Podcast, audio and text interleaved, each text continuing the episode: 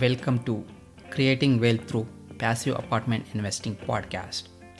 In this show, we will discuss about best and worst experiences about passive and active apartment investing. And I am your host, Ramakrishna. Let's begin the show. Today's our guest is Andrew Seeker from Anchored Investment Partners. Welcome, Andrew. Yeah, thank you, Rama. It's good to be here. Yeah, thank you. Little bit about Andrew. Andrew is founder of Anchored Investment Partners, a real estate syndication based in Washington state. He has nine years experience as a commercial loan originator and has closed 6.3 million in real estate properties in the US. He is currently working on his real estate license to better educate himself on the intricacies of real estate and to better serve future investors partners. So with, that, Andrew, would you like to add anything to your background? Yes, I was uh, formerly part of the uh, CCIM organization. CCIM, if you're not familiar with them, stands for Certified Commercial Investment Members. It's a uh, very high level organization, professional organization. It's mainly geared for real estate brokers, commercial real estate brokers. However, there are people from title companies, loan originators, loan companies, a few real estate attorneys, and other uh, real estate related professionals also also part of this organization. And uh, yeah, so I just wanted to bring that up. Over the past couple years, I have not been a part of it, uh, mainly because of COVID, and uh, just kind of take a wait and see approach here, as I'll explain shortly. Got it. Thank you. So, would you share your thought process of getting into commercial real estate space? Yes, sure. Okay, so it started basically way back around 2002. I was uh, an English teacher in South Korea, and my roommate at the time had introduced me to a book called Rich Dad Poor Dad by Robert Kiyosaki. So, like many other investors out there, I read the book, and uh, you know, it, it I caught fire. I just got the passion and the desire. However, I was overseas, so I couldn't quite do anything until I came back to the United States in 2012. At that time, I had good credit and I had a lot of knowledge, but I didn't have much money. So I thought, I kept thinking to myself, how am I going to get into multifamily investing or you know commercial real estate in general as well. And i thought well what i'll do is i'll get into commercial lending and that way i can provide loans. I can learn how to do due diligence you know learn how to, to calculate pro formas. Plus i get to meet all the investors out there look and see about all you know all their projects and what's going on. And i thought you know this is pretty cool because that way i can get educated while i'm also providing value for the investors Got it. And would you share any challenging experiences in your real estate journey so far, and how did you overcome them? Okay. Yes. Some of the challenges were, you know, dealing when I'll start with uh, commercial loan origination, a lot of investors would send me their deals by email, of course. And it was a real struggle, a challenge, because a lot of them would just kind of toss deals out my way. And I would have to end up doing due diligence myself and a lot of investigation on the property. There were a lot of uh, creative investors. There was one lady who tried to, who owned a house that she was using as an office in her LLC. And she wanted to sell the house to herself out of her LLC. LLC. And of course, the lender said, no, you can't do that. There were a lot of other deals that I've seen, you know, especially with hotel properties. Investors would send them my way and uh, they didn't do very much due diligence on them. And a lot of people were trying to look for 100% financing at the time, which, you know, that 100% financing, as I learned very quickly, doesn't exist. Just doesn't. Everybody, as far as I know, has to have skin in the game. So the challenge is how do you get around that? If you don't have any money, what do you do? So most obvious answer is is uh, to find a partner, a cash or equity partner that can help you out. When it came to investing itself uh, in multifamily, I had this anxiety of asking for money and using other people's money. So I overcame this by getting involved in financing real estate, as I just mentioned, uh, so I could get a better idea of how to go about financing properties. Uh, when COVID hit, I took a wait and see approach. I was a little afraid because with the rents moratoriums and people not being able to not being forced to pay their rent, I thought, well, you know, that might be a little scary because I may end up buying a property and being stuck with it with or stuck with tenants that can't pay their rent. And then I'm going to be losing money because I don't think the lenders or the banks would forgive me my payments or allow me to stop making payments on the property too. So so therefore I, I took a back seat for a little while, but I'm ready to get back into active investing. Thanks for sharing that. Sure. And you mentioned you worked as a loan originator. So, would you share more about your responsibilities and what do you look in the application? You know, what kind of due diligence you would perform from your side?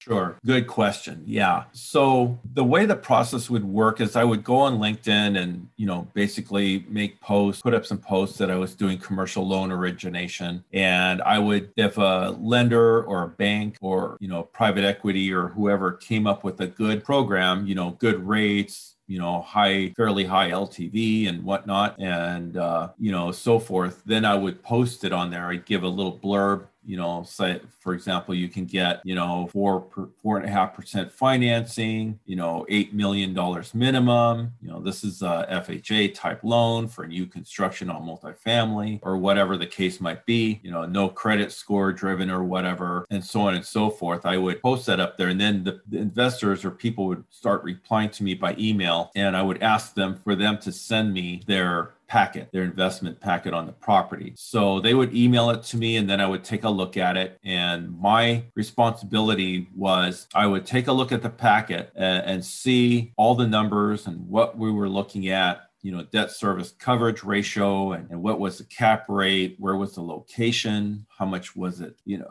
how much uh, was the asking price appraised value all that all that information. And then what i would do is i would go through my database and try to find a suitable lender. There were you know lenders that would just lend in a certain area and so i had to look for a specific you know program that would fit you know that particular location. I would talk to banks other you know direct loan companies and and so forth to try to find financing for that particular property. Then so i would do the due diligence on the property. One of the things that i had to look for and ask for was the current rents so that we could calculate whether it would service the debt on the loan if, if a loan was provided. A lot of investors would try to send me pro formas and they'd say well you know, we think we can raise the rent an extra hundred dollars on on these say 20 units. And that way our cap rate and everything would go up uh, the value would go up. And and i had to respond. And what i learned what the lenders told me is that they don't use pro formas. They only use current value because according to the lenders uh, and investors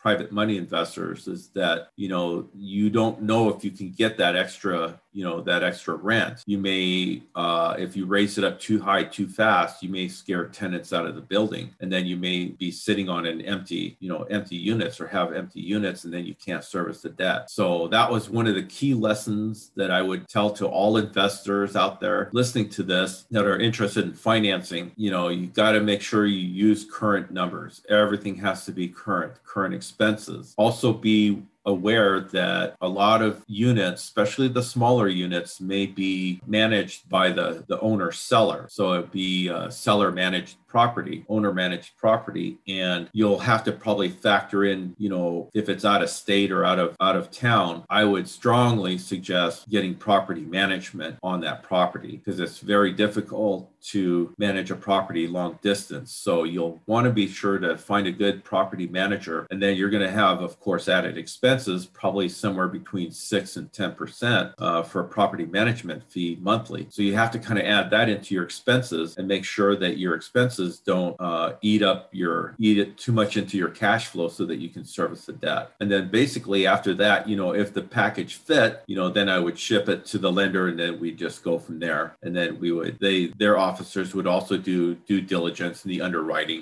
i was kind of doing more or less processing and a tad bit of underwriting before i would send the package out to the lender got it thank you thanks for sharing that uh, would you like to add any like best practices Best practices. Yeah, sure. That's a good question. One thing I would say for me is that, you know, from my perspective, from my experiences, keep reading books. There's tons of books out there on real estate. You know, you can find a mentor like Michael Blank or some of these other people, Grant Cardone, that also offer help and advice on real estate training. But it's also very good to have a partner. And what I would do is I just go out to all the business meetings, uh, the real estate meetings, and try to find people, even Chamber of Commerce meetings. Uh, you can meet people there, investors and people with some money that you can partner up with. Uh, another one of my best practices is one thing that I've learned from the loan origination experience is to have a team. You real estate investing, like Robert Kiyosaki says in Rich Dad Poor Dad, his uh, books, there, his series is that investing is a team sport. And I truly, truly, truly believe that. I know it's such a cliche, but it's so true because I can tell you from my own experience, you know, eight, nine years as a commercial loan originator,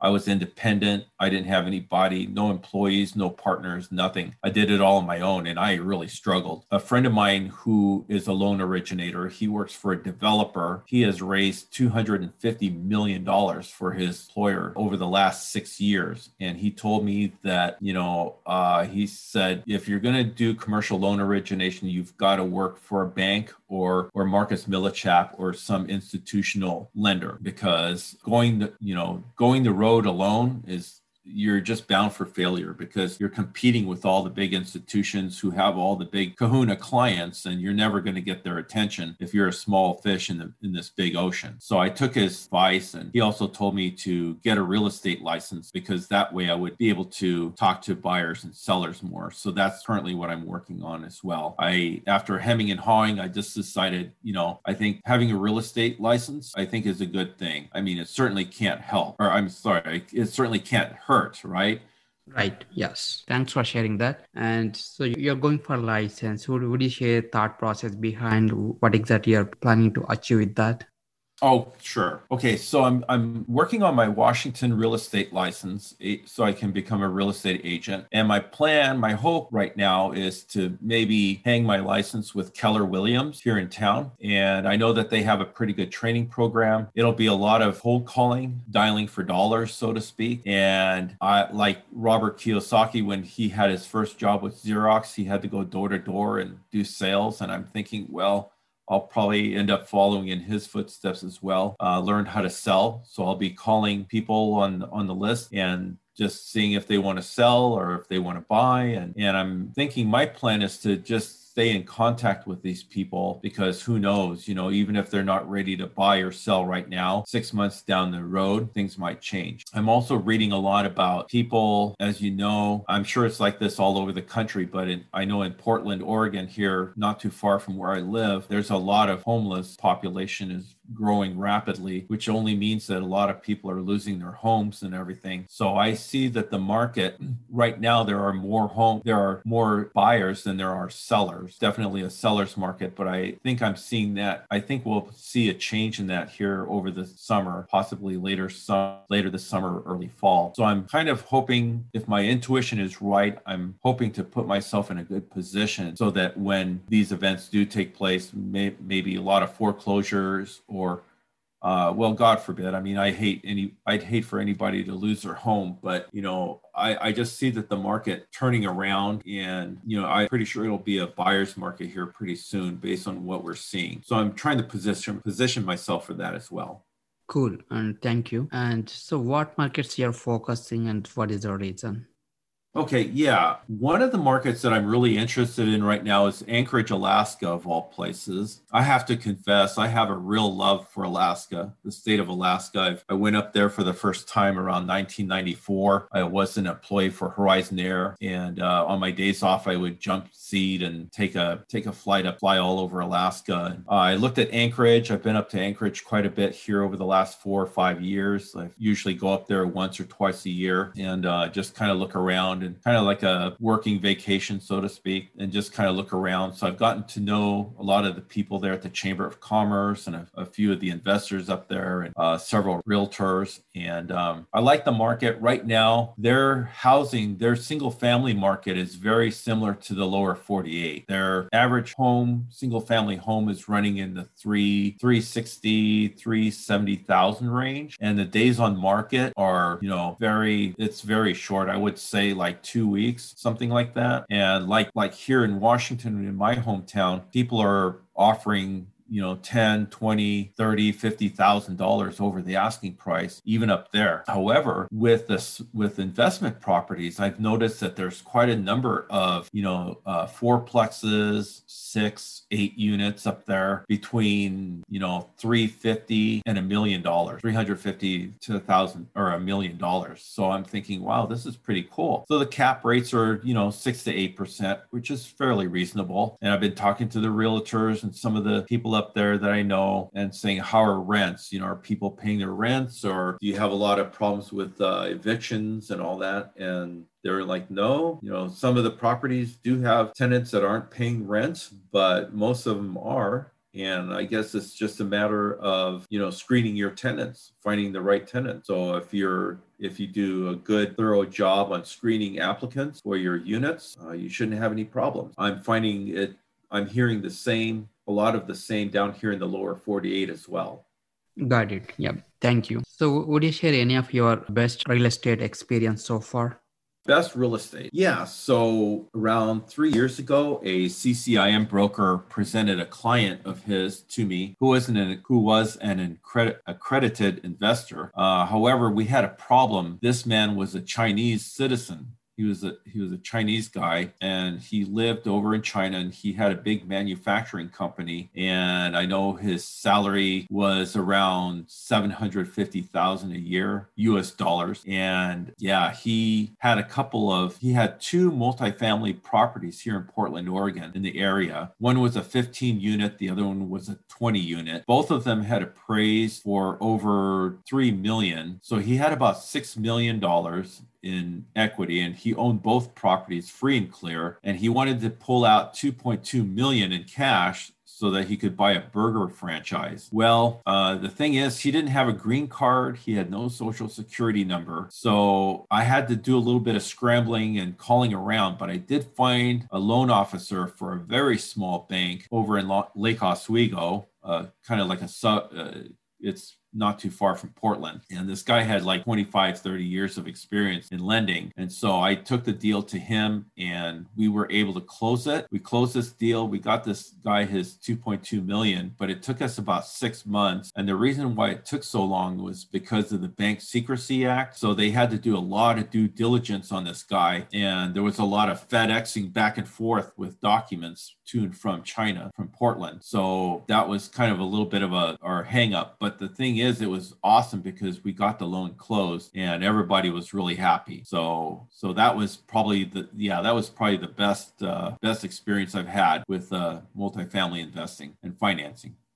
Got it. Thank you. And would you also share any of your worst or challenging experience in real estate so far? Yeah, sure. I'll, here's another hard lesson learned. Um, there was about four years ago, a lady in Portland had called me, or actually was referred to me by another loan broker, and she had two single family investment properties in the Portland, Oregon area. They both appraised at about 750,000 for one, and the other one was 800,000. So she had about a 1.55 million in equity, or at least in, in value in the properties, and she wanted to get a loan for 1.1 million. So I called around. I actually found her a lender. I got her connected we got all the paperwork done. And then she you know she we closed on it. But during the during the uh, underwriting process i tried to set up my success fee with the lender but the lender said or no i'm sorry. Let me let me backtrack there. I called this i ended up calling the state of oregon the, the department of licensing and kind of explained my situation to them. I said you know i'm a loan officer. I'm up here in washington state. I've got this uh, lady this client that's uh, trying to finance two properties and I'm wondering about how I can secure my success fee. And the person said, Nope, you can't do that. You have to be a licensed loan originator in the state of Oregon before you can collect any money. And I said, Well, the thing is, this is a, these two properties are investment properties. And he said, Nope, it doesn't matter. He said, Any single family, whether, you know, one to four units, whether it's uh, owner occupied, whether it's a second home, whether it's an investment property, anything, you know, between between one and four units in the state of Oregon, you have to have a loan originator license in order to put any type of fa- financing on it and or to get compensated. So I lost, you know, I usually I was charging 1% back then. So I lost $10,000 uh, success fee on that one, which is a bummer. Got it. Um, so what is your current focus and share something you're excited about now, Andrew?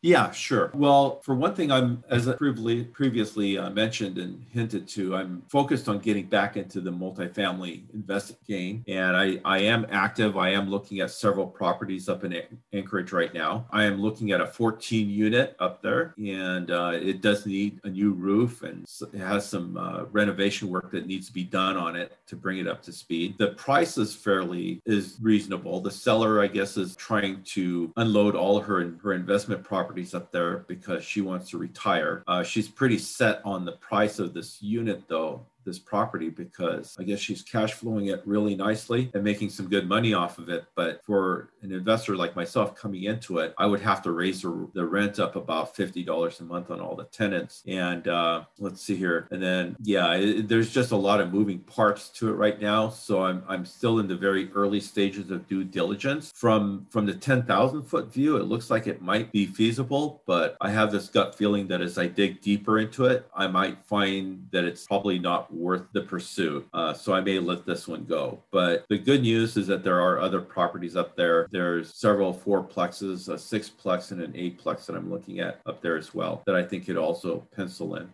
Got it. And so, any one advice that impacted you, Andrew? Yeah, I would say once again, have a team of, of professionals on your side. I would not, personally, I will not go the uh, go into multifamily investing alone. Uh, you need to have people partner, hope preferably a, uh, an experienced partner or somebody with some cash. It's always good to hang out with other investors such as yourself and myself and other people. And um, there's plenty, tons of videos on YouTube, a lot of podcasts to listen to where you can get good training and uh, make connections with people. Got it. And any one book that impacted your life and what way? Oh, wow. Speaking of books, yeah, I love to read. Uh, last year I read 60 books. This year I'm on target. Well, that my, my goal is to read 100 books this year, but there are so many good books out there. I honestly don't even know where to start. Uh, for me personally, the Bible, I think God's word is awesome. If you're not into that, Rich Dad, Poor Dad is obviously a great book. Um, there's a book by Oren Klaff called Flip the Script that is very good. One book I read towards the end of last year was The Road Less Stupid by Keith Cunningham. That's an awesome book. It kind of tells you, kind of helps you develop a mindset of how to deal with what you don't know. And, you know, what if these sudden issues come up how are you going to deal with it? And he tries to help you. As i was reading the book i was really impressed because he was talking about how you could start to ask these questions before these events happen and basically come up with a plan b. So that's um that's another good book. Again that one was uh, the road less stupid by keith cunningham. Uh, for those of you who might want to get into negotiating and learning how to negotiate for properties i would recommend negotiation genie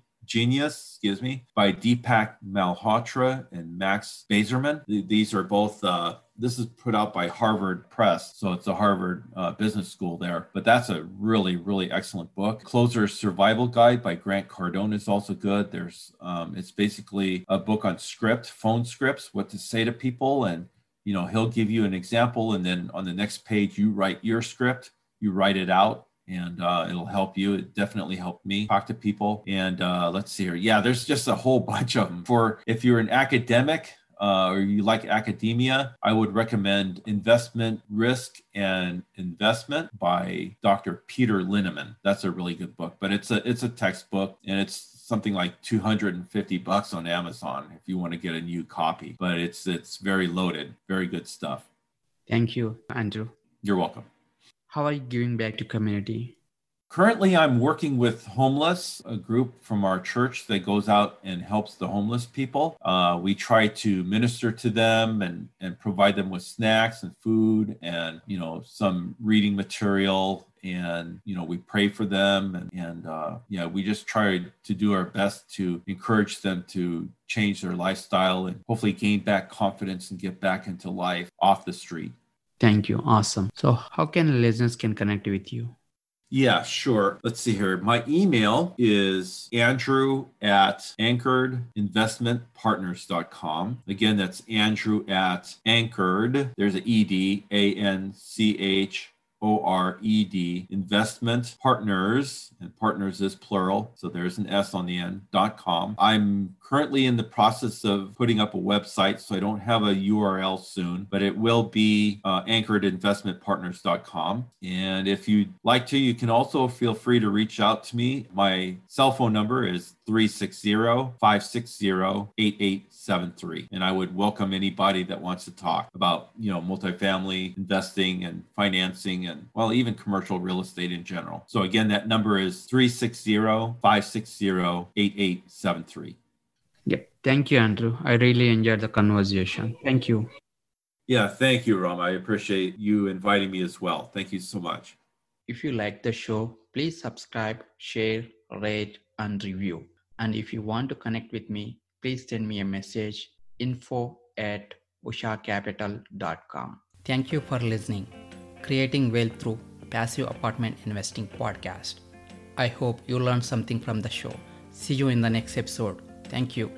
Any information provided from these shows are educational purpose only. As always, please consult with your own CPA, legal, and financial advisor before investing.